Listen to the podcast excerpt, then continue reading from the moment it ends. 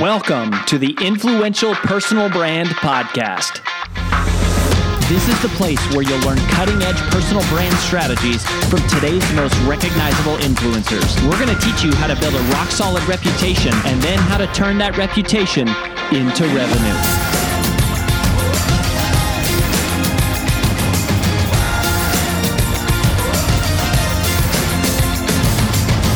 I'm your lead host, Rory Vaden, co-founder of Brand Builders Group, Hall of Fame speaker, and New York Times bestselling author of Take the Stairs. Welcome to this special recap edition of the Influential Personal Brand Podcast.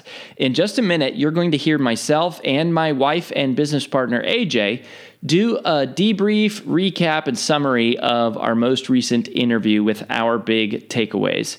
But before we dive into that, I just wanted to let you know that people often ask us, what is the first step to building a personal brand? And if that is you or someone you know, then you have come to the right place because we have put together for you a free video short course to help you get started. Just visit firststep.brandbuildersgroup.com to get access. In it, we're going to walk you through what exactly is the genesis of a personal brand and the 6 key questions that every personal brand must be able to answer, but that almost none ever do. So go ahead and visit again, firststep.brandbuildersgroup.com to get started, and we'll see you there. Now on with the recap.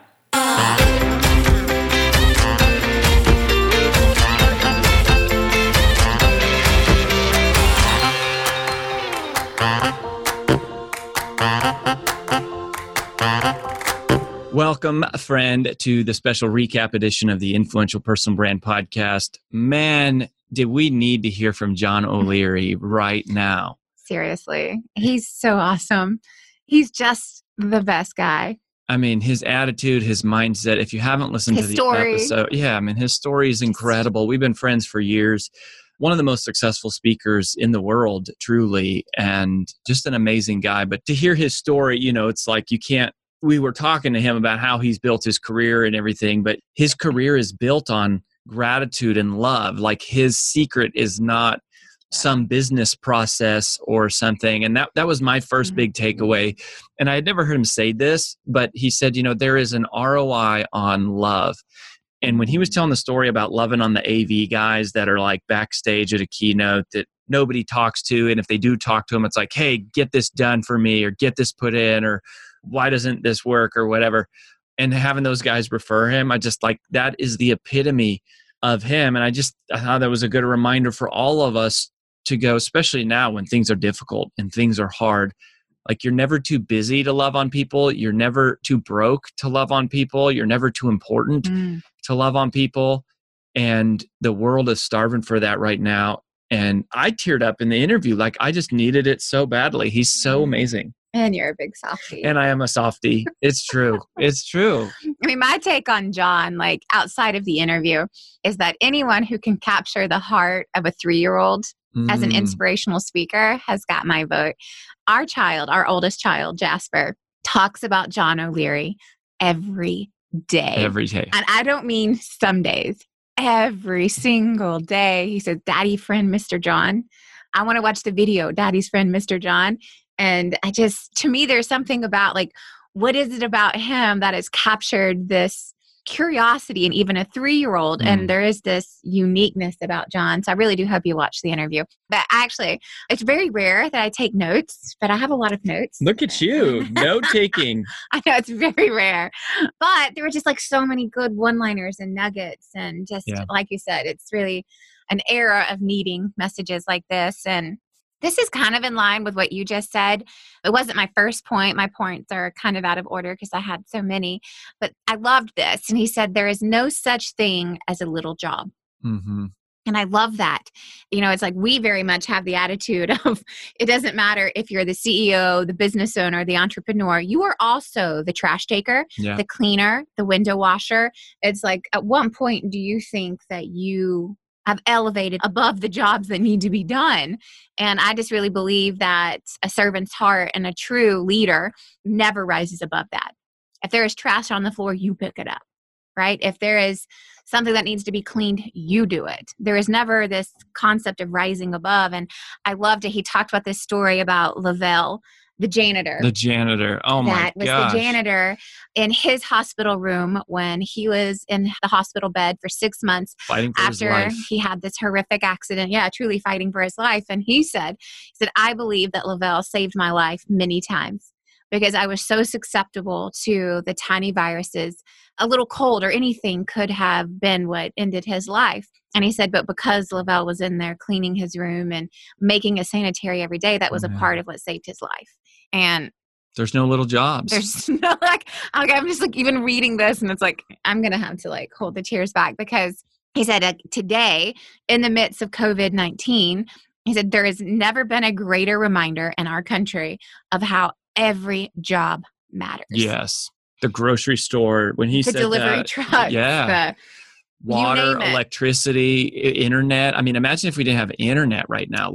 That would be a big deal. That would be interesting. That would be a big deal. Or just people who are willing to get up and go to the grocery stores and keep those open. And people who are willing to get up and put their lives at risk to keep the coffee shop open or the restaurants open. It's of course the nurses, right, too. Of course the doctors. Of course the doctors. Thank gosh for our first responders. And all the people who, you just never realize, how critical that just delivering, getting mail delivered is keeping the country running, being able to get things at your house. The person who picks up a side job, running to the grocery store to grab groceries, an elderly person can get groceries delivered to their house, amazing. So many things. I just loved that in the midst of this. And then just also talking about that story of Lavelle, just putting a name and a face too. It's some people may see it as a janitor. He said, no, this man kept me alive. Just such a powerful perspective. Powerful. Yeah. And kind of playing off of what you just said, I think when he was actually telling the story of how they got started and when he went out and started speaking and it was totally by accident. And then he ended up going, okay, this is our full-time thing. We have to make it work and we have to do whatever it takes. And I feel like you and I have been there in our relationship, with our business where both times we didn't have a choice. We had to make it work. And I guess, but we did have a choice. We chose to make it work. Yeah. Well, we chose to do whatever it took to make it work. You always have a choice. But you can take a safer route, but to that point of there's no small jobs. I remember a couple of weeks ago, this is a little sort of side note, but there was chaos in our house and there's chaos every once in a while because we have two little kids and everything. Every day? Uh-huh. And I was overwhelmed and I just scooted out of the room, and I just went upstairs. And then later that morning, AJ was I could tell she was upset and not upset, but just she was quiet. And I was, she kind of brought up hey, you bailed on me. And I felt so bad in that moment because it's you have to be willing to dig the ditches.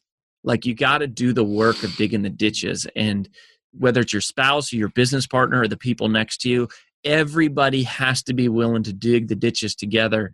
And I think, people use that analogy, who you're going to be in the foxhole with in a fight, which I think is inspiring. And if you're a war person or whatever, but the reality is for most of us, the daily life isn't a foxhole. It's not a matter of life and death, but it is a matter of digging ditches. Yeah. It's a matter of who's doing the work and are you staying in the fight? Are you staying in the battle and just doing the work it takes to make it work?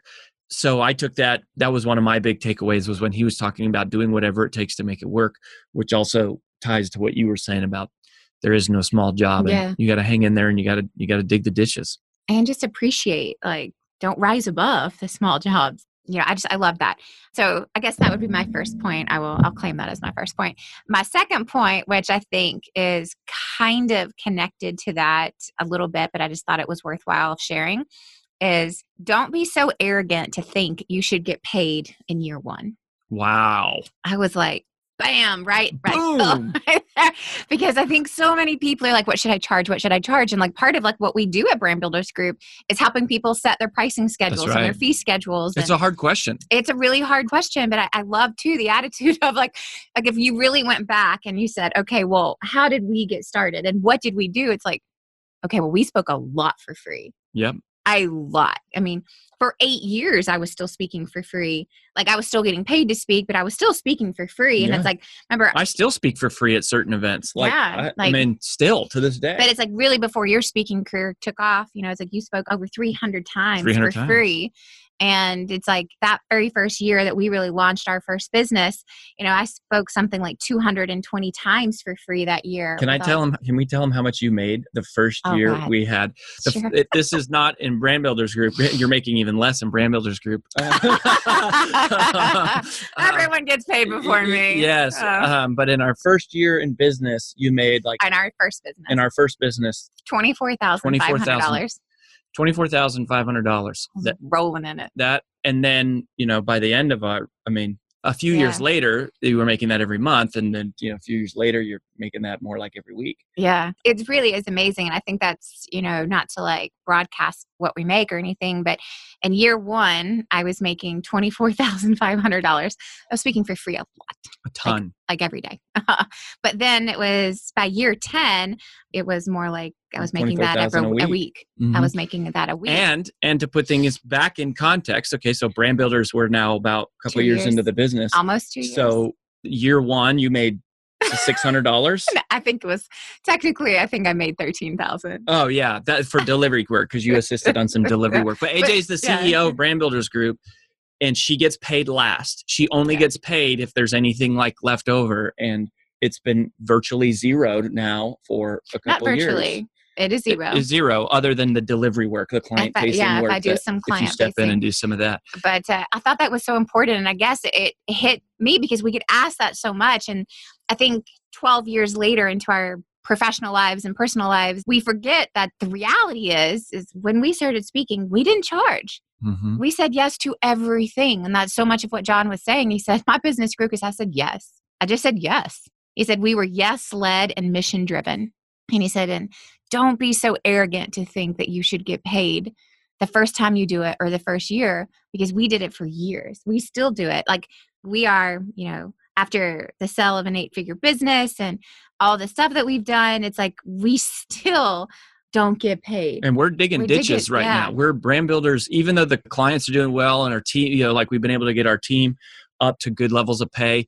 But there's just, I just loved what he said. There's like this attitude of people get entitled. Yeah. Like, I deserve to make this money. My time is worth this. Says who?